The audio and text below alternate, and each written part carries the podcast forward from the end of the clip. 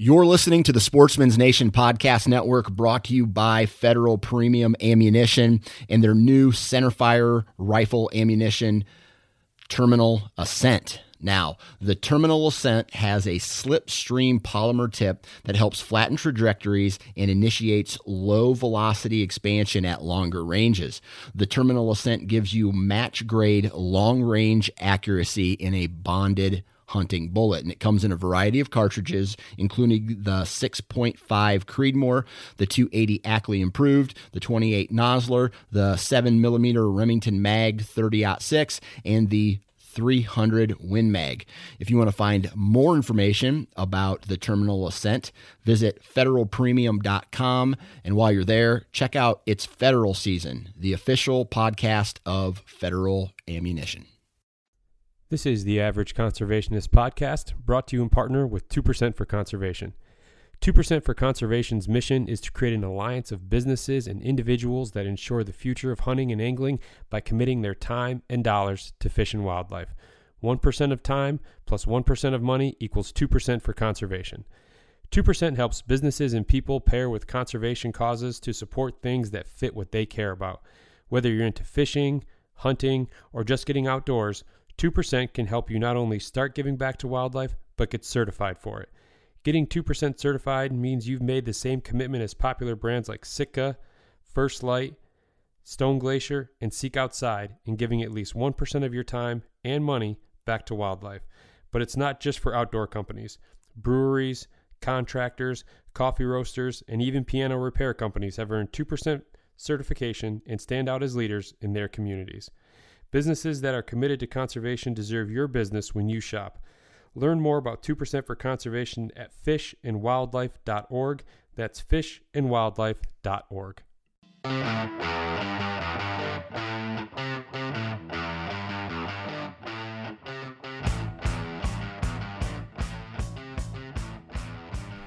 All right. Welcome back, everybody, to the Average Conservationist Podcast. I'm your host, Marcus Ewing, and this is episode three. On today's episode, I am joined by Greg Vandenberg. Um, now, by day, Greg works in the healthcare industry, um, and by nights and weekends and all of his other free time, uh, he is spending that counting mountain goats um, and raising money for the National Wild Turkey Federation. Um, Greg and I go over a bunch of different stuff today, um, and one thing that that I really enjoyed was was listening to Greg talk about how he was first introduced to the outdoors. Um, really, the more Greg and I got to speaking throughout the course of this conversation, was that I realized that Greg and I have a lot of um, similarities uh, in terms of how we were introduced to the outdoors, um, and you know where we really gained our appreciation for it um, from such a young age. Uh, and, and, really, you know, that's one of the cool things about this podcast. Um, in you know, in such a short time, I've really grown to love the the differences um, in the guests that I speak to from week to week. I mean, you take a look at uh, episode one when when we spoke to to Jared Frazier and talking about what the outdoors means to him and growing up, what you know hunting and fishing, you know, for his family, it was it was vital to their um, to their well being. Um, and then, you know, spoke with Mark last week, and, and we really focused on on whitetails and, and things like that. And then now this week with Greg, we talk a lot about mountain goats and turkeys. So it's really cool to see um, just what a a wide variety um, of things that people are into. And again, like I said, that's one of the things that I really love or that I've grown to love uh, about the podcast in such a short time. So I hope you guys enjoy this episode. Um, it was great speaking with Greg and uh, take a listen. But before we jump into today's episode, I want to take a minute to announce the newest partner for the Average Conservationist podcast, and that is 2% for Conservation certified business member Stone Glacier. Now, Stone Glacier specializes in making hunting backpacks. Um, whether you're a whitetail guy, uh, if you're a Western guy, um, Stone Glacier has a pack that uh, that's going to work for you.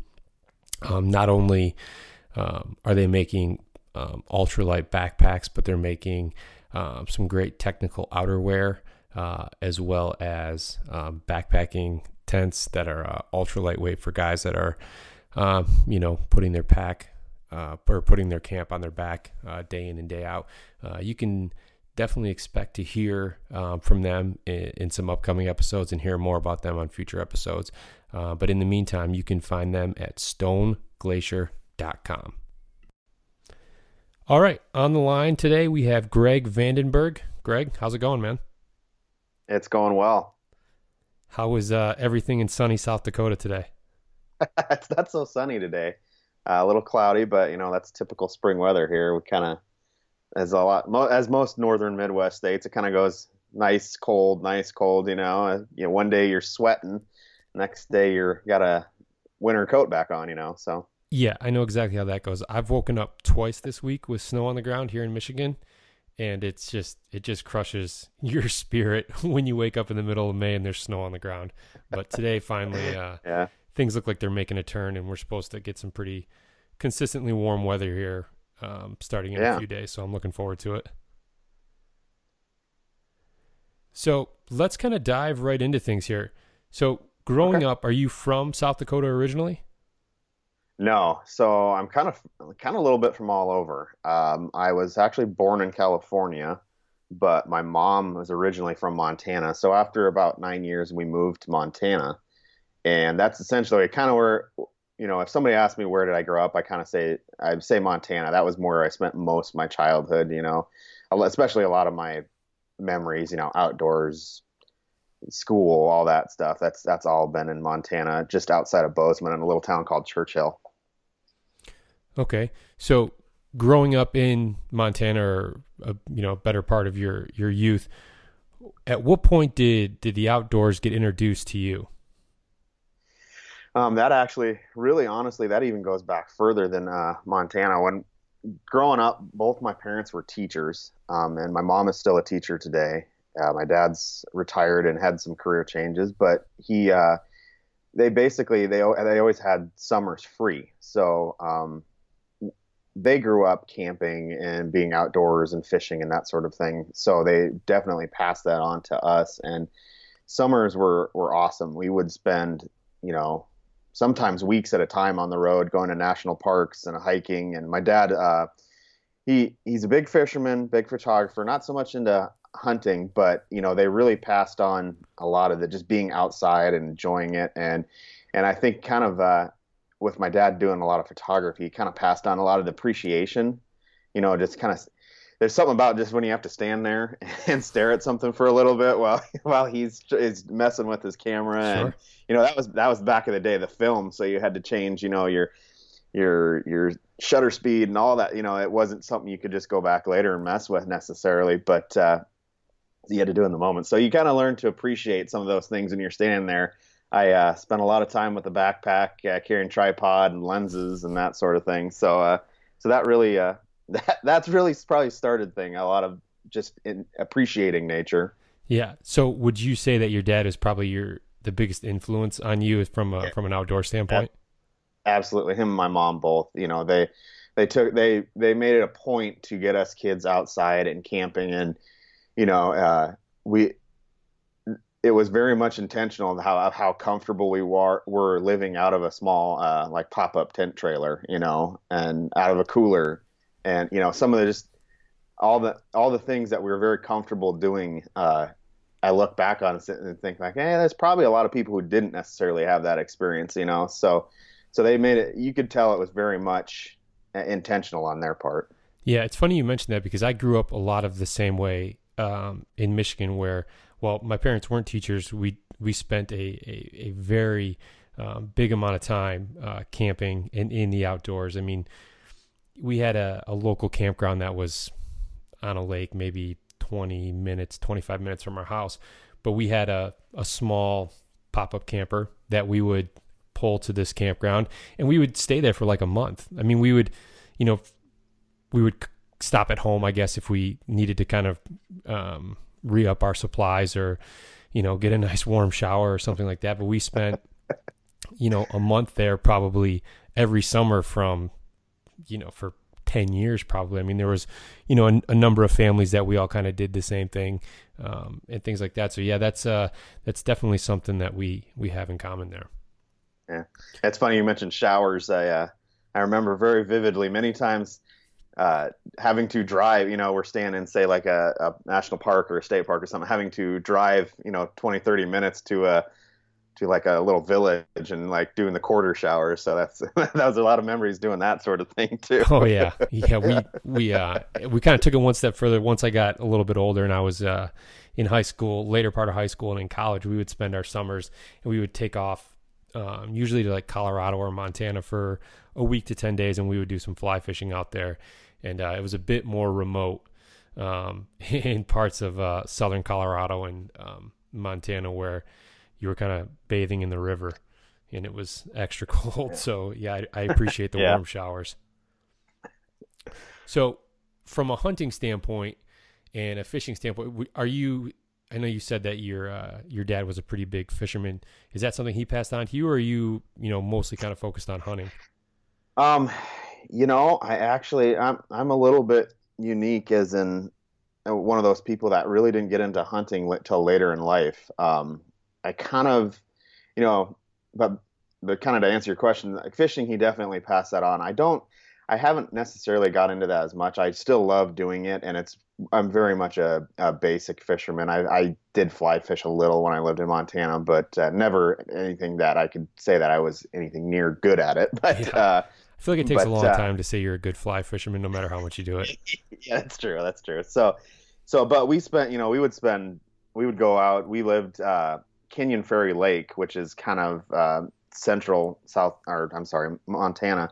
We'd take my grandpa's boat and go troll for uh, trout with uh, for the entire Saturday. You know, so we did that quite a bit. And and my dad's philosophy always was it was it's not it's not about necessarily the fish, it's about the fellowship. So um, so he, we absolutely love catching fish. Don't get me wrong, but uh, but uh, but you know that's really what. And again, just that appreciation. So, but then with the hunting, I probably after I got married in uh, 2005, I kind of started to show a little bit more interest in it. I had done a little bit of pheasant hunting. I went to college in Iowa, so I had some friends who did a little bit of pheasant hunting, and that's kind of what piqued my interest. And then just a little bit as in something to you know broaden my outdoor uh, activities, I started turkey hunting, and then that kind of I kind of stuck to that a little bit of like waterfowl, and then about I think it was three years ago, I bought a bow and started deer hunting. So um,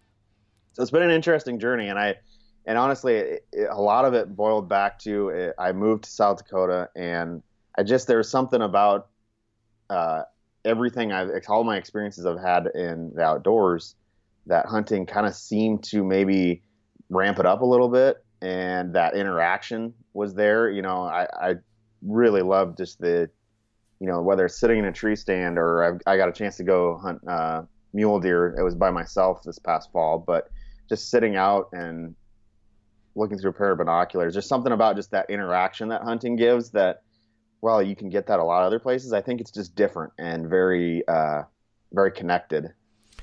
Yeah, it's uh, it's it's funny you mentioned that.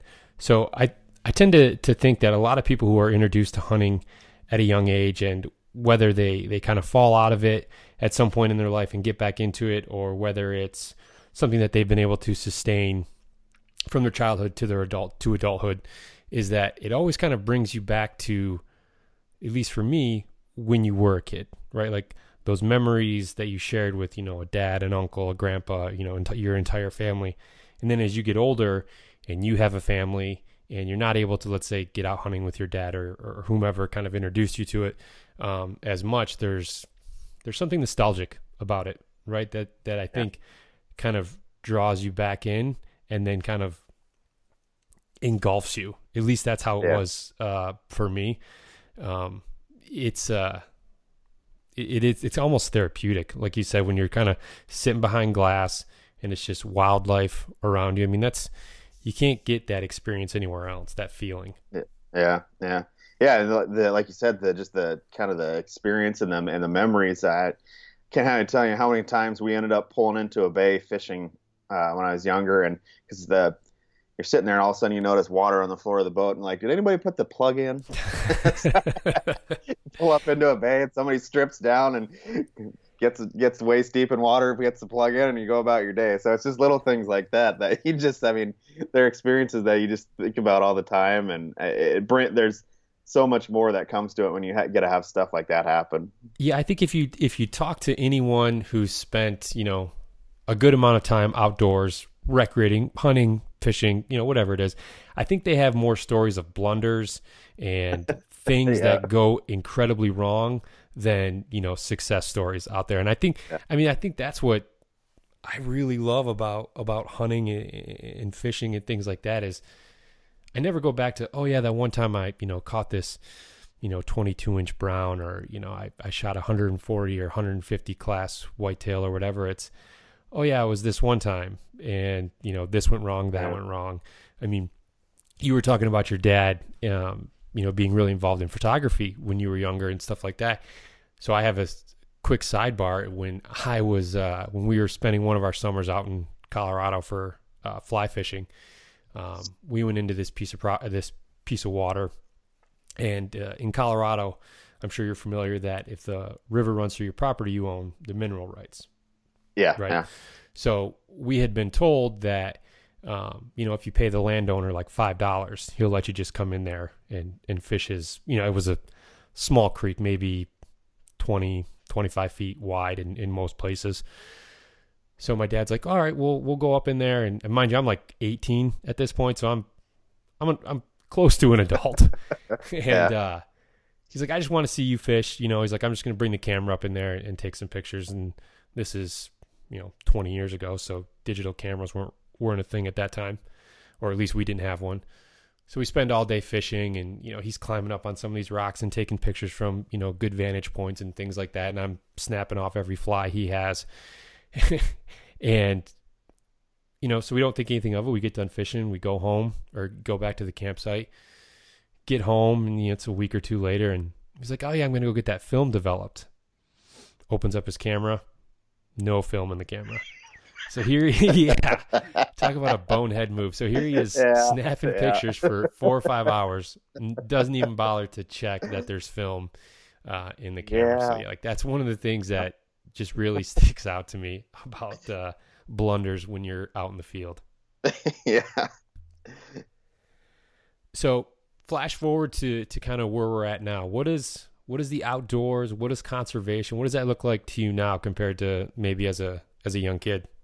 Um, you know, it's still very much uh, a lot of the experiences is just kind of a big part for me. Um, don't get me wrong, I love having a deer to make some some summer sausage and yeah. stuff like that. But honestly, I, I I'm I think as I've even aged, even the short amount of time, it's it's really reiterated just the fact of interacting and um, and that's kind of what's driven a lot of my move towards being involved with different groups and really focusing on the conservation end of it. Um, I just I I'd, I'd hate to see I, you see it so much where things are changing and land is landing is land is going away and you, we don't have access or whatever. It just I think it's just really important and to keep to support those things and so you have those experiences. I mean that's just really the biggest part of it is the experiences. And so now it's a lot of volunteering my time uh, with i mostly do it with two different groups uh, but i do you know i go to different fundraisers and that sort of things. But but that's just volu- volunteering my time for fundraising. Um, i try to help out with the wildlife survey sort of things every once in a while. But for the most part um, the hunting is kind of the hunting part of it is also just it's almost like a bonus for me. I really just it, it's really just important that it, the the idea that we still have, you know, there's a quote that Aldo Leopold that's my favorite quote. It says, you know, there's some people who can live without wild places or some people who can live without wild places and some who can't, you know, and that's really where I fall into it. And it's just I I would hate to ever see the opportunity to not have um, a forest you can go just hike through, or you can go canoeing, or hunting, or fishing, or anything. It just that's really where my motivation lies now, kind of as I've aged and have my own kids, especially.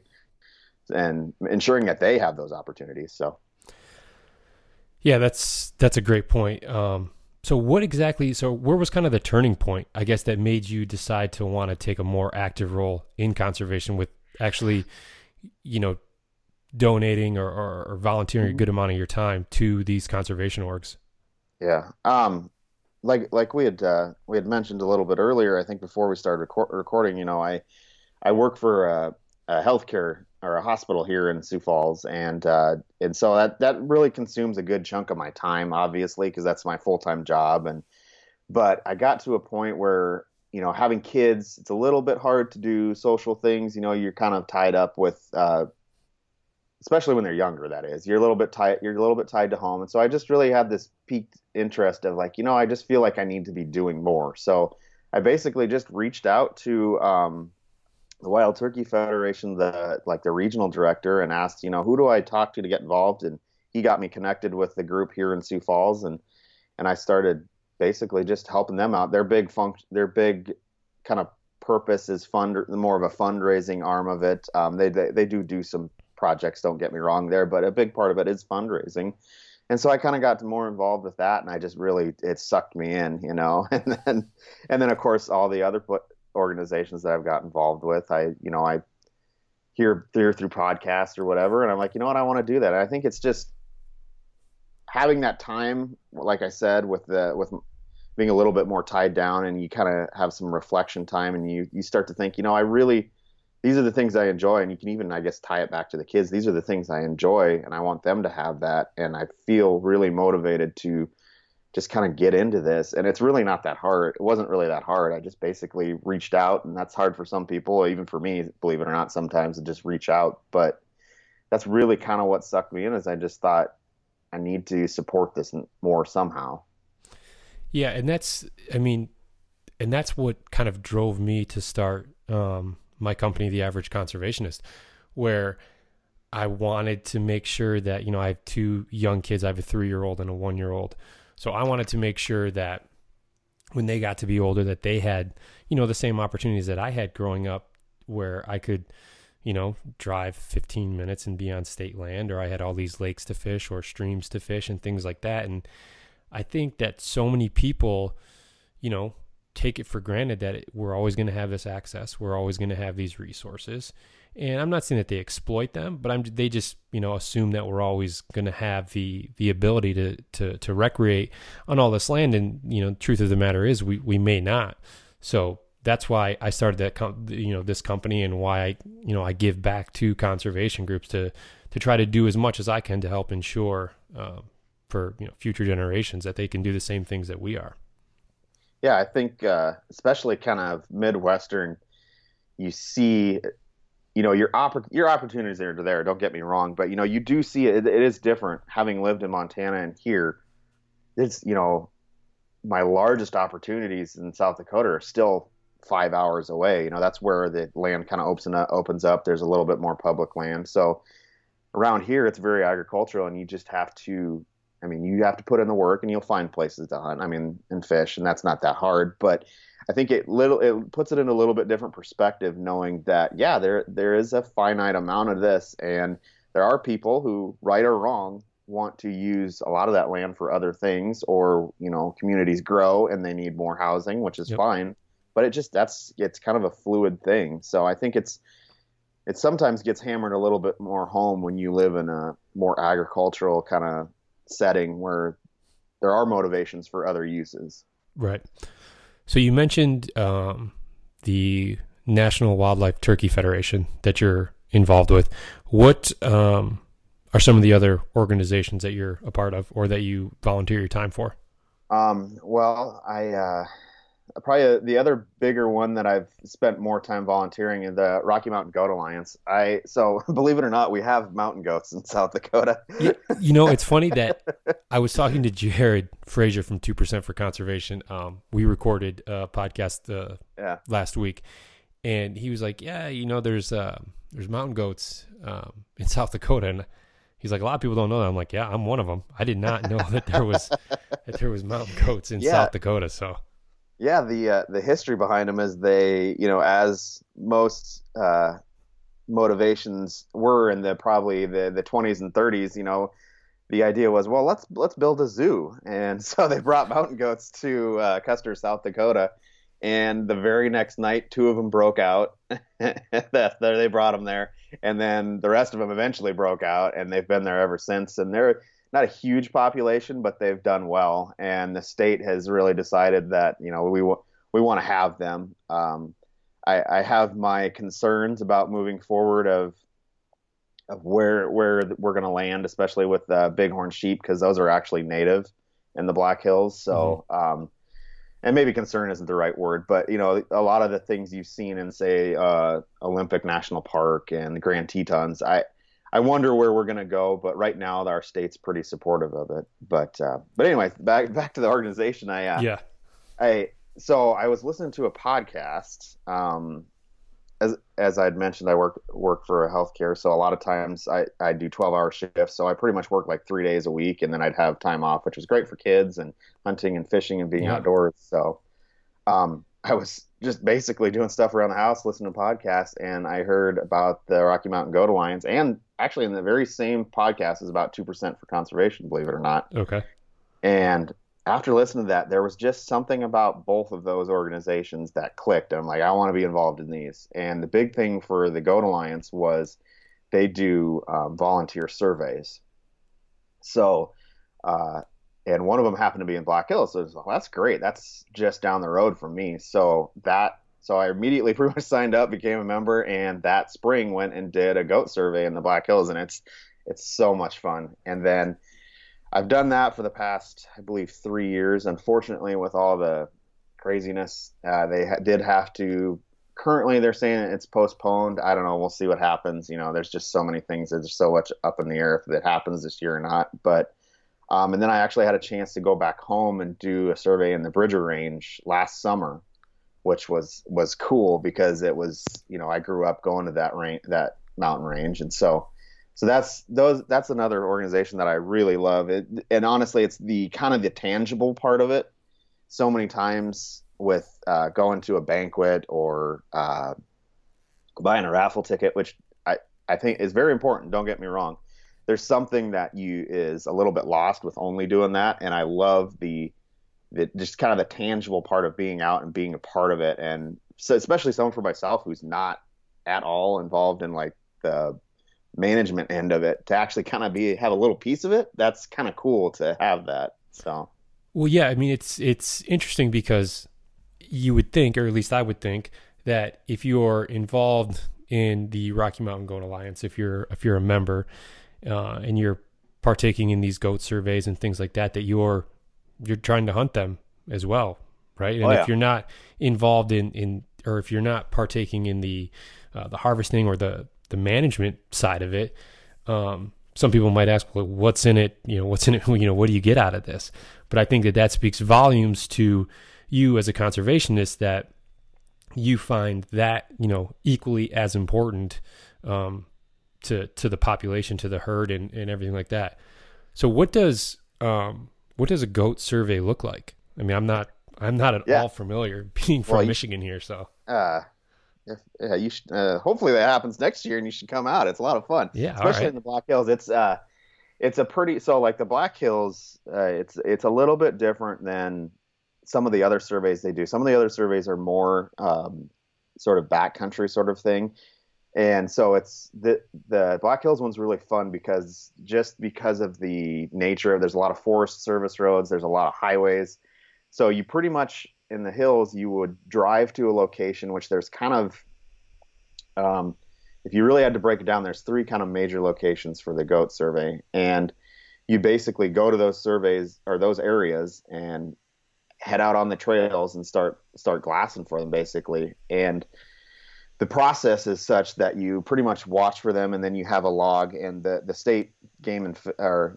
game fish and parks here in South Dakota is involved so they have a log and you would basically log you know where you saw the animal, time of day. Um, they really, you know, you can try and identify the sex, but of the mountain goat, but it's very difficult to kind of do that from a distance. And uh, little plug for them, you know, the Goat Alliance on their social media a lot of times has uh, quizzes because they're big into that's that's a big part of mountain goats is the harvesting of males as opposed to females. So so they really push the education of how to identify them. But but so you try and do that, then you basically log that and move on. And so it's basically kind of an ongoing thing, and you find yourself going back to the same uh, areas a lot of times to every year after year. But again, you know, you're just kind of collecting data of the overall where where's the herd at, uh, the population of the herd, how, what's the health, you know, because for instance, they one thing that really piqued my interest was initially when they did their first survey here in the hills, they had identified some uh, problem with a female goat, and I don't exactly remember what it was, but it, it was is something health related, and the game fish and parks had never seen that before, so it was kind of they picked up on something. So so you're you're not only there for the health of the herd, but you're to, there to find out, you know, what's the you know how is the herd growing declining that sort of thing. But uh, but yeah so basically you, you kind of it's really simple and straightforward. You head out and count. Yeah yeah it seems pretty straightforward. I mean is there um or was there a big difference between doing it in black hills there in south dakota and um, out in montana yeah uh a lot in a lot of different ways um you know it's there's even in that Bridger Range, which is pretty accessible. Uh, we so my wife actually went with me, and we went up and on one of the ski areas. So we actually were brave, able to drive, you know, part way up the mountain essentially, and then we hiked to an area that we were told to to survey. So, but there were areas where people had to hike in and camp overnight, and because the the biologist really wanted uh, late in the evening, early in the morning sort of surveys of the animals so that was that's a little bit more involved and kind of um, individual, if you will. You know, you had your groups and you broke out.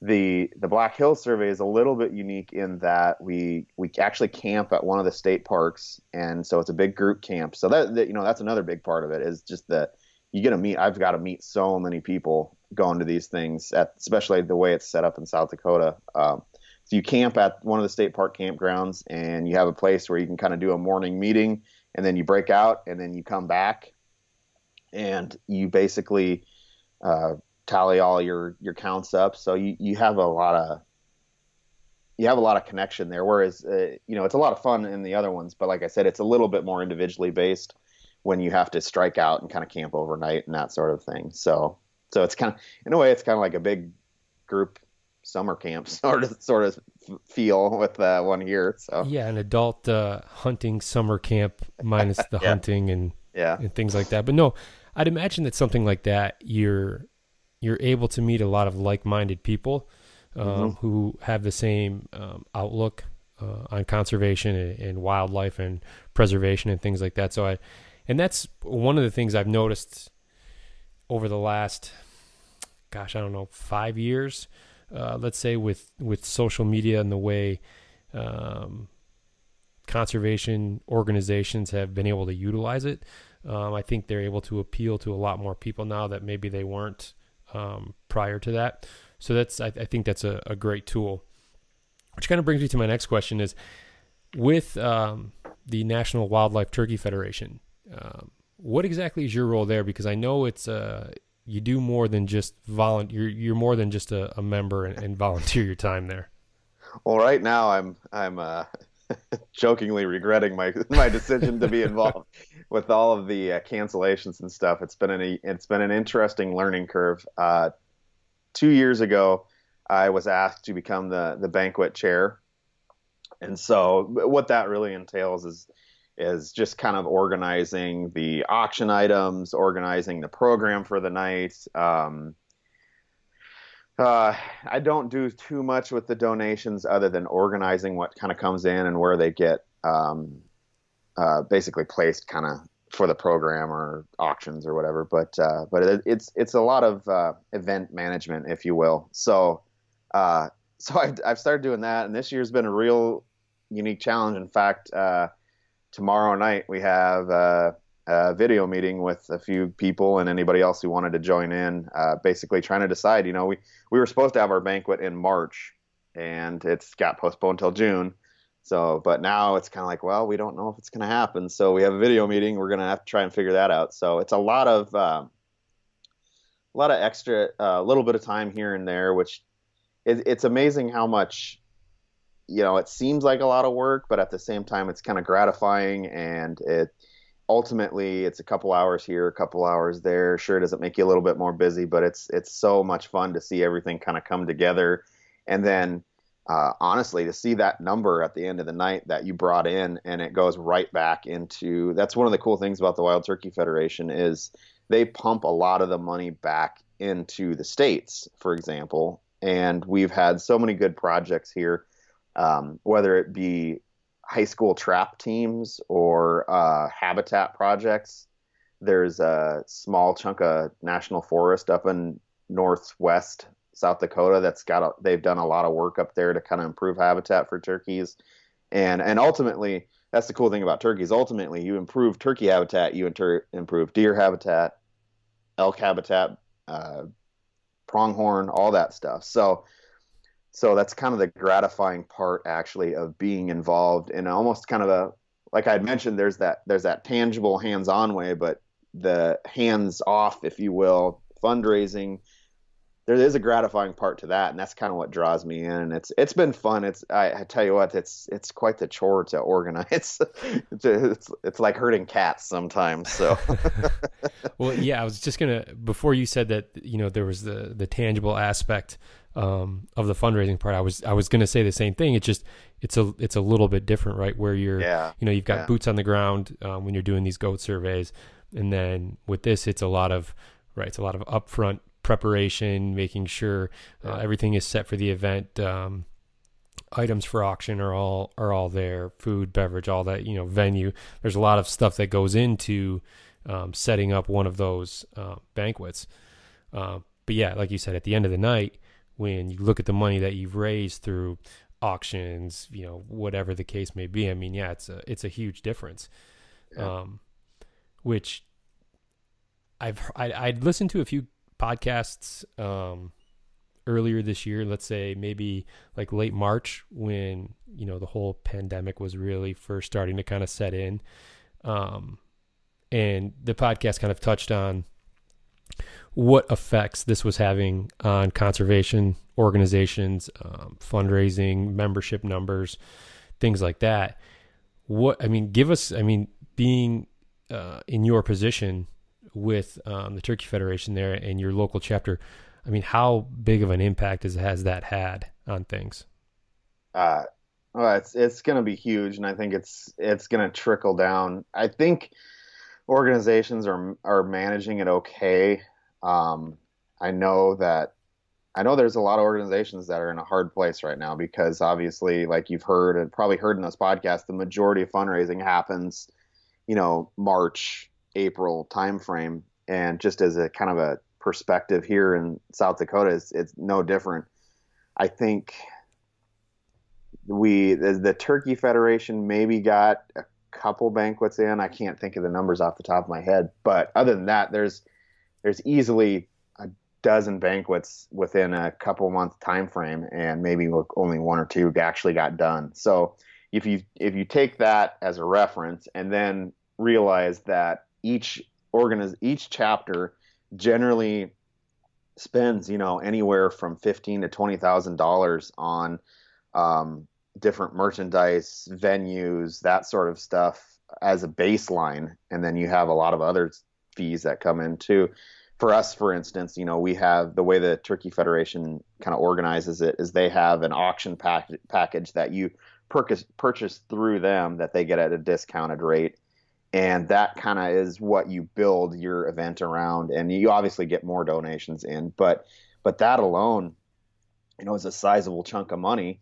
And then to sit there and say okay now we to have to delay it so there it sits you know luckily we haven't been asked to necessarily pay up uh, but then if you delay it again or cancel it it's kind of the point now it's like okay so how do we manage these bills, you know, and a lot of organizations have gotten creative with the online auctions. And so I think it's it's while it seems very simple of of simple economics of you right. pay some you you buy something and pay it back, it gets really tricky when honestly your paycheck is dependent on getting rid of those things at the same time. So it's it's it's going to be a big impact, and I think we it, I don't know if we'll see the full scope of it right away because it's just going to keep continue to trickle. I think, and there's been so much uncertainty with events on will they happen or not. It just is almost like a snowball right now, where it's just building and building and. Well, yeah, that's just it. Is there doesn't seem to be any. I mean, while it seems like we're we're kind of turning a corner or that we're you know starting to see the light at the end of the tunnel um, you know there's there's still so much uncertainty in terms of you know when we're going to be able to you know gather in groups again right? And it's yeah, yeah it's it's got to be unsettling. I mean not only for um, banquets um, but i know a lot of these you know trade shows things like that. Um, you know for for me in in my company, you know, I spent um, two weekends at you know trade shows here in Michigan, you know, outdoor type shows. Um, mm-hmm. I had one cancel um, at the mid March, I think it was, the day before I was supposed to leave to head out of town for it. And then I was also going to be a part of Total Archery Challenge uh, here in Michigan, which was actually just rescheduled for the end of August. Um, but even even with that time frame, I have some some question marks on, on if it's still actually going to happen. I mean, being outdoors, you can definitely um, social distance yourself a bit better. Yeah. But uh, you know how how those things work with you know riding up chairlifts at, at ski resorts and things like that. I mean, it's it's tough to stay six feet yeah. away there. Yeah, yeah. The total archery challenge here in uh, the hills is still kind of up in the air. Same situation, and I think it's it's yeah. There on the surface it seems simple to work through it. And this applies to the banquets too. You know well you, you, say well you know you can be in a big big space and distance yourself. And yeah that's great. But then you're also inviting people to kind of get on top of each other bathrooms like you said on the chairlift. So so yeah it's a hard space to navigate. And it's just i don't know if anybody knows what the right answer is. And unfortunately the kind of the simple way out of it is to postpone until next year or whatever. And, and then that and that has a trickle down effect in itself. We just had a there's a local rodeo here that happens every year. It's been happening for a long time, and that's at the end of June. And right at this, I think it's over. It's the one of the same dates as our banquet, and we've always kind of felt like, okay, you know, get to the end of June, things will start to maybe get a little bit better. And I just saw today that they canceled that that big rodeo, and that's outdoors, obviously. And yeah. it's like, oh man, you know, kind of gives you a little sinking feeling like now if they're canceling that, what's going to happen for us, you know? Yeah, that's a month and a half away, right? And they're, yeah, they're already canceling yeah. it. Yeah, that that probably doesn't bode well. So, one other organization that you are involved with and we we just touched on it a little bit is 2% for conservation. So, obviously, yeah. this podcast, we are partnered with 2% for conservation. That's how um, you and I were introduced to one another.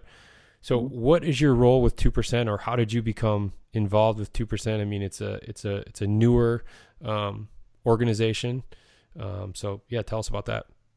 Yeah, um, I just you know I'll, I'll, put in a shameless plug. If people aren't tuned into what what they're doing, it's really cool. It's a diff it's a different mindset, and you know it kind of con or kind of goes against a little bit of the old uh, banquet fundraising creating more partnerships, which I think there's a middle ground. Don't get me wrong. I'm not trying to knock banquets and stuff, but I think there's a middle ground that they are fulfilling that space that hasn't been there. And so, like, if you aren't in tune to it, I would encourage people to look into it. But what happened was, oh, I think it's been about a year now. They put out a call for uh, people, regional people, so to speak, to get involved and be kind of a voice to to obviously uh, present what two percent stands for, but also they're leaders in their their their area, their region of conservation, and be kind of a source for other people who want to get involved. Because ultimately, that's what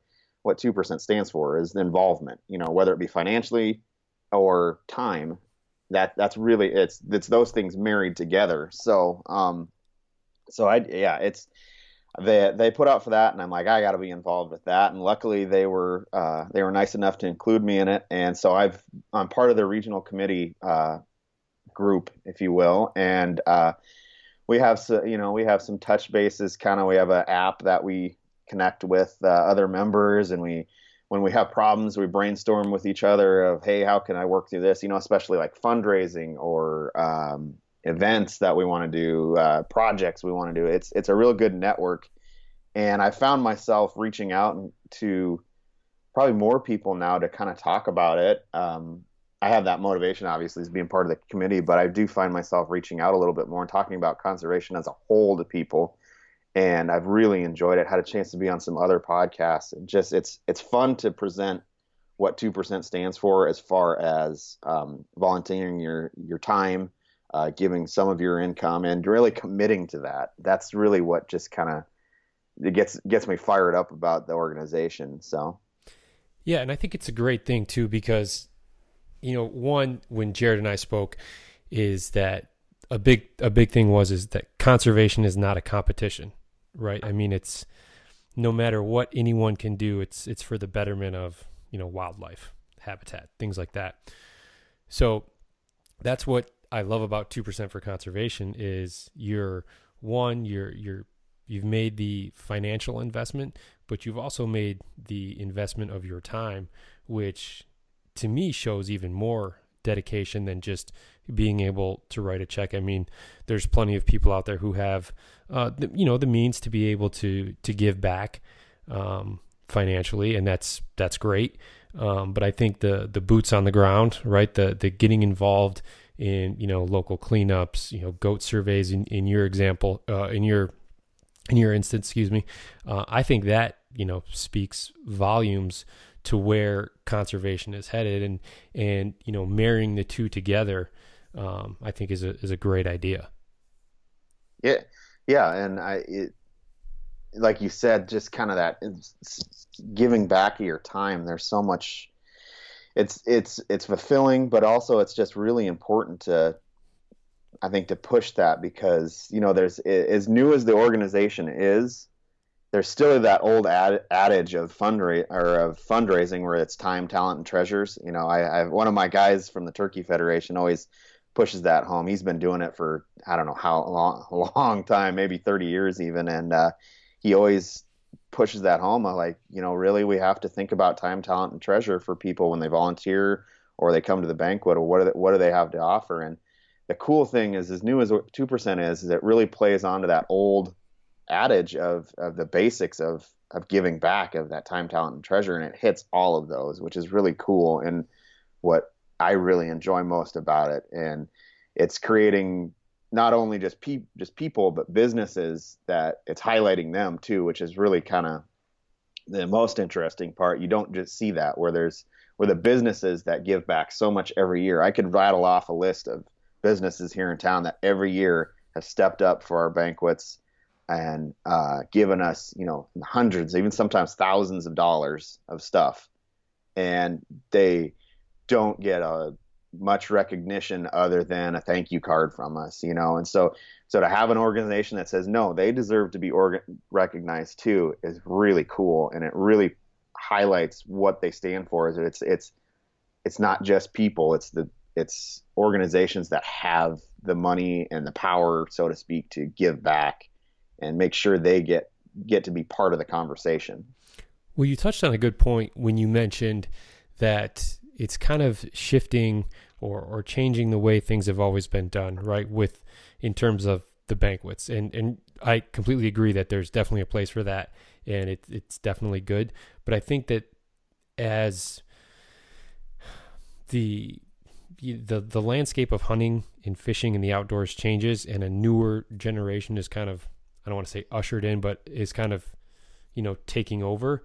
I think that things like 2% appeal more to them, right? With the, oh. you know, with the, especially some of the businesses that are um, members of 2% for conservation. I mean, they're, I mean, Sitka Gear, First Lite. I mean, these are two of the, the larger companies in terms of, um, you know, outdoor, uh, technical hunting uh, clothing that are in the industry, you know, and then there's, you know, a lot of supplement company. I mean, there's, there's so many different companies that make, um, uh, make it a priority to to give back. And and even companies that you wouldn't necessarily think, oh, you know, why are these guys giving back to conservation?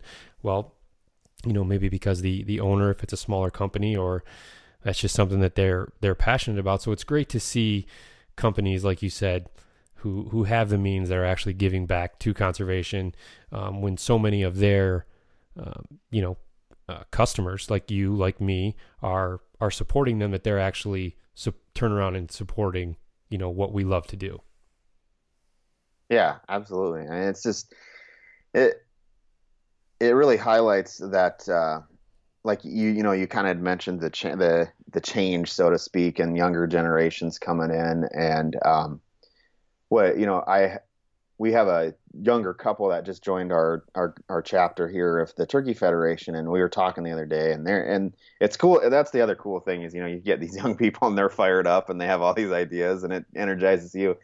And they made a comment of um, like, yeah, we didn't even know really know your group existed, and I'm like, yeah, you know, it's it's just kind of group that's been here and uh, it's started as a group of friends, so it's been really, you know, it hasn't necessarily it's grown, but it hasn't necessarily grown to the level that you see a lot of uh, newer organizations. And you know, I think two percent kind of again hits that home, like you had said, where it's it appeals because it's it's a more you know it kind of it, it, has that tangible thing and i think that's what was really important to a lot of younger people it's important to me obviously too but i think there's even more you see the younger generation who they want to have something kind of in front of it's not a selfish thing. It's, it's they just want to be able to feel that they've made a difference yeah and, they want to be involved. They want to be included. Yeah right. yeah. So so i think so i think that's what organizations like 2% and even for that matter you know like the goat alliance who has something you can actually do uh, is it is really appealing. And that's kind of the cool thing about how conservation is changing, especially the the kind of the non-profit sort of arm of it is changing. Well, it, it it's funny um, where we just talked about wanting, you know, a lot of the younger hunters and, and outdoorsmen and outdoorswomen want to be um, kind of included. I think it's almost like a like a fear of missing out, like FOMO a little bit, right? When there's these these pint nights or these river uh, yeah. cleanups or, or, anything like that, where you know when when a lot of us were in our early twenties in college and, and things like yeah. that, you know, if your friends were going out and you weren't able to go for whatever reason, you're like, oh man, I wonder what they're doing. And now, yeah. you know, us adults as hunters in our 30s and 40s and stuff like that, there's a, a cleanup or, a, like I said, a pint night or something like that. And we're going, man, I wish I could be there. right? Things like that. So I think that a lot of these organizations have done a really good job of appealing um, yeah. to their members and trying to get the most um, out of them and, and, you know, have the, have the best outcome or um, whatever the case may be. Yeah. Yeah. And I had, a, I had a chance to go to the leadership conference at the national convention in Nashville for the Wild Turkey Federation. And, and that's something they've recognized that they have not been as strong in, in, um, kind of appealing to the younger generation and what really drives them. And they're really making a push. Uh, there's some exciting things that they've identified.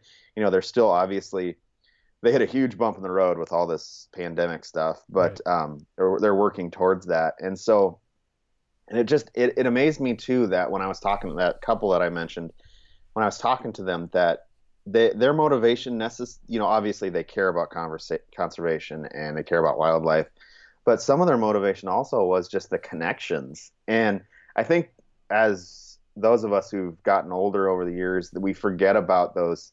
You know, we get busy in our own lives with our careers, with our kids, and we kind of forget about, even for us, how important those connections with people and different things were when we were younger.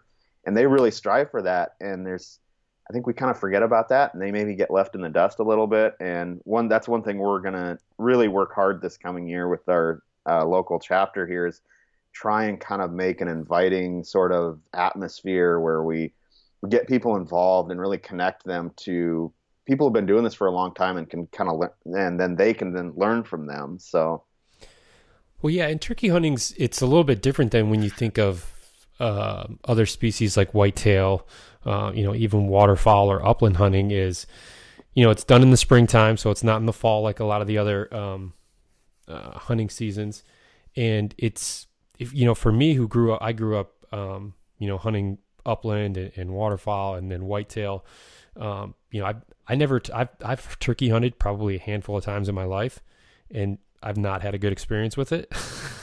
my, my brother-in-law every year is like, "Come on, we got to go." You know, he, he keeps kind of Yeah. bending my ear on it, but it's it's something that I think it gets kind of overlooked, but I think it's it's starting to make um, a bit more of a comeback, especially as social media again is is kind of um, taking over with the hunting and fishing industry. Is that Yeah. now there's more eyes on it, especially to younger uh, younger generations who maybe haven't done it, um, and it's to me it seems like it's a little bit easier to get into turkey hunting. Absolutely. Um, I mean, there's still obviously the investment of a firearm, or you know, if you're a bow hunter, you have a bow as well. But you know, it's it's a little bit easier than you know, like bow hunting, for example. I mean, you can attest to this, just having purchased one or gotten into bow hunting recently. You know, the amount of time you have to spend to to become confident. You know, just out to Yeah. 30 yards, right? Let alone Yeah. further than that. And with a shotgun, you know, it's it's a little bit easier, right? It doesn't take Yep. Nearly the amount of practice time it does now. Mhm. Granted, there's calling and scouting and all those other things that go Yeah. into it, but yeah, it's uh, it's interesting to see um, how organizations are trying to recruit, um, you know, new members through that that medium. Yeah. Yeah, you're absolutely right. Like it- it's such a turkey hunting such a good way to get people involved. You know, it's it's generally know, although we've had a couple snowstorms on opening day here Yeah. in South Dakota, but recently, but uh, you know, generally it's 40, 50 degrees as opposed to 20 when you're sitting in a tree Yeah, stand, you know. yeah, yeah. I So, the like, worst part about turkey hunting is the ticks and stuff like that this time of year. Yeah, yeah, yeah. But I had my son with me uh, the other weekend when I went, and it's it's so much easier for him to sit there and enjoy it when he's not, you know, freezing cold, and so it just it's it's a real good way to introduce people into it. So yeah, Yeah, well, that's awesome. So, I mean, would you say turkey is your favorite animal to hunt then? you know, it's the one I've dedicated probably the most time to just over the years of when I become hunt when I've started hunting. Uh, so that I, I'd say I have like a soft spot for it. Sure, yeah. but I, like I said, I had a chance to go um, mule deer hunting this fall, and then I had an antelope tag last year, I believe it was, or two or two years ago now. Um, and I tell you, there's something about just that putting a pack on and hi- hiking around. And granted, it's it is it is completely. I, I don't mean to claim at all that we have the backcountry stuff here in South Dakota, but there are areas where you can walk for miles, you know, and and it's just rolling hills or um, a little bit of forest land. It, there's just something about that that is really it, it's kind of sucked me in, and I've really enjoyed doing that wide open, sitting and being patient and observing. And there's something about that, and so. I probably have have kind of veered a little bit away from my focus of turkey hunting, but yeah, I, I definitely definitely definitely has a soft spot for me. So Yeah, and you're in a unique spot there in South Dakota too, where you still have a lot of what the Midwest has to offer, but then you're also knocking on the door of you know true Western hunting. Uh, I mean, with Yeah. well, with even you know mule deer and stuff in South Dakota there. I mean, yeah, it's uh, you're in a good spot, that's for sure. yeah, if it's we're it's it's a really cool state. I I really enjoy living here because there's so many different. Like I said, what state can you basically completely dedicate yourself to agricultural sort of whitetail and then drive five hours? If you're lucky enough to get one of the two tags, but go go hunt a mountain goat, you know. Yeah. So- Is that what it is? Two But, tags uh, a year? Yeah, it's two a year and it's it's lifetime. So um, Yeah. maybe someday, but I doubt it. But it's still like, like that's the the the cool thing about those limited tags though is you know you you your buddy or even somebody you don't know gets one and it's not a competition you know everybody knows there's only two and they're never going to have it against everybody's like all right let's do this you know we have I have a standing agreement with some guys I've met through these goat surveys. Of like, all right, if any of us get it, we're all going. I mean, that's just the way it is, you know. So, Yeah, so uh, that's go ahead. Sorry. Oh, that, no, that's okay. I was just gonna say that's just the cool thing about those limited tags, you know. Yeah, I mean, here in Michigan, we have uh, we have elk, which is yeah, you know, it, it- some people might think it's odd, but there's obviously states around here that that have elk. Um, but I think we have, oh man, I think it's two, maybe two or three hundred tags a year throughout the different seasons. Um, and it's again, it's a lifetime tag. So once you get one, you're done. Uh, but I mean, it's great because so many people know that you're probably never gonna draw a tag. Uh, but people still put in, and you know that money still goes towards conservation, which is great, and surveys and, and things like that. So, I mean, yeah, we just I just bought my elk tag or my application for an elk tag yesterday. So you know, just got to build those points though, right? Yeah, I made I just made my month or my yearly donation of my uh, elk, bighorn, goat. Actually, it's uh, there's a bunch of different elk seasons here, so I think four different ones I applied for and then uh, bighorn and mountain goat. So I made I made my yearly donation. I call it because it probably won't happen. so, so, what does hunting season? Uh, what does that look like for you for 2020? I mean, hopefully, you know, there's some sense of normalcy in terms yeah. of uh, you know this pandemic and everything like that, and we're able to still get on with our lives. What does yours look like? I honestly don't. I, I I've kind of I'm kind of like small dog syndrome on the whole hunting thing because I, I've discovered with family and career and that sort of thing that it's a little bit easier now if I say, okay, I'm going to go for like a week. Uh, you know, my wife's been really cool about uh, letting me go. She recognizes it's for good for my mental health, and so, so I kind of try to dedicate, you know, whether it be maybe a long weekend or a week, whatever. I guess it doesn't really matter. So I, I just really haven't decided. I might kind of do a, a pronghorn uh, hunt. Uh, I've got some family who's talked to. The, he's he's actually lives in Michigan also, and uh, so the problem is being a non-resident, it's a little bit tougher to draw. Yeah. But uh, if he were to draw one, I'd maybe do that. Otherwise, I may go out and mule deer hunt again. But otherwise, I have my old standbys of I have a little chunk of ground that I'm allowed to hunt on for whitetail. So I got trail cameras out, and I kind of go do that and uh, try and get the deer for the freezer, so to speak. And then I have my little adventures otherwise with um, mule deer or pronghorn, whatever. I don't know. I, like I said, I just kind of been a little bit small dog and not sure what I want to do. well, I think that's good. You keep your options open, and and like yeah. you said, it can be tough too, especially if you want to hunt, you know, four or five different species, and it's all kind of spread out from September to November. Exactly. I mean, that's you know, with a job, with you know, a family, with young kids. I mean, that, that's a lot of that's a lot of time, and you know, there's there's certain obligations that we have to tend to. yeah, yeah, and and I guess uh, the big thing is a little bit maybe wait and see because so for example in South Dakota, just the way the tag structure is, you know, so for example the first thing that gets drawn, like I said, is the elk, bighorn, and mountain goat. Um, if I for whatever reason, elk is hard to get, but I mean it's not outside the realm of possibility. If I were to get that, I'd probably kind of put a lot of stuff on the back burner and really dedicate because that's you can only get those every nine years okay. in South Dakota. So, um, so if I were to get one, it's like, okay, I'm going to put some time into this and, you know, maybe go out in the summer a little bit and scout and then put some time in in the fall, maybe even multiple trips, just because it's such a unique opportunity to be able to do that. Um, then a, likely that's none of those are going to happen. So then, then it kind of moves to, uh, the next thing that gets drawn is rifle uh, rifle deer. So then that and there's a place that I really want to get a rifle tag up in northwest uh, South Dakota. So if I were to get a tag there, kind of the same thing. I'd kind of set my season around like, all right, I'm going to dedicate my time to that. And the the place I whitetail hunt is just it's literally 20 minutes away. So it's really simple for me to go out on a Saturday morning, or um, even if I have a day off during the week, I can run down there. So it so that's kind of my old standby, if you will. I just otherwise I structure my season around kind of what I draw. Basically, it's you know we have a lot of opportunities, but it's also not necessarily um, a guarantee here. So right. Well, yeah, that's I think that's best is is keeping your options open and seeing how things yeah. unfold and, and making a game plan from there. Because right, like you said, if you draw an elk tag or you draw the the whitetail rifle tag that you're looking for, yeah, everything else kind of spend your time on on the tag that you have and and what you want to pursue. So, yeah, yeah. Okay, well, Greg, I appreciate you taking the time to to talk with me today. Um, yeah, no.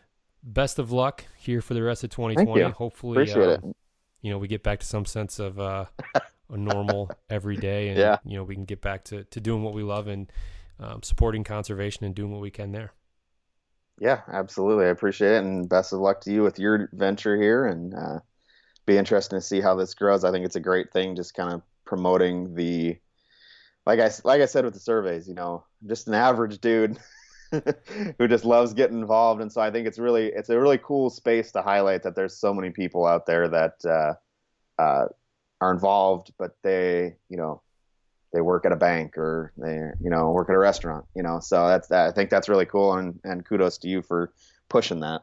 Oh well, thank you. Yeah, I think that. Um people like you and, and uh, you know, gentleman Mark that I spoke with last week, I think more people need to hear about, um, you know, what the average person is doing. And I mean, that's the, I mean, the average conservationist podcast, right? I mean, I think that yeah, exactly. There's going to be a lot of people that it's go, oh, you know, who's, no who's Greg, who's Mark, you know, but I yeah. think that these are the stories that need to be told, right? I mean, people are going to say yeah, that about yeah. me. Who's this guy? So yeah, it's but, pretty um, straightforward. There's no question on yeah, what, what and, and conservation is is something that needs to be talked about. So I'm glad we were able yeah. to sit down today, and you know, I look forward to talking to you in the future. Yeah, absolutely. It's good talking to you. All right, thanks, Greg. All right, well, there you have it. A big thank you to Greg for taking some time to speak with me today. Uh, I'd also like to thank our partners, 2% for Conservation. Uh, if you're interested in learning more about 2% for Conservation, you can visit their website, fishandwildlife.org. And there you can see all the certified brands that have committed to conservation that you should support when you shop for your gear, um, your guiding services, coffee, and really anything else that you can think of. Uh, I encourage you all to look up and follow 2% for Conservation on social media, um, where you are going to get a steady stream of positive conservation uh, driven content. Uh, again, if you'd like to learn more about 2% for Conservation, you can look them up online on their social media or on their website at wildlife.org. Thanks for joining me today, everybody. I hope you enjoyed it. Remember, stay safe out there, and conservation starts with you.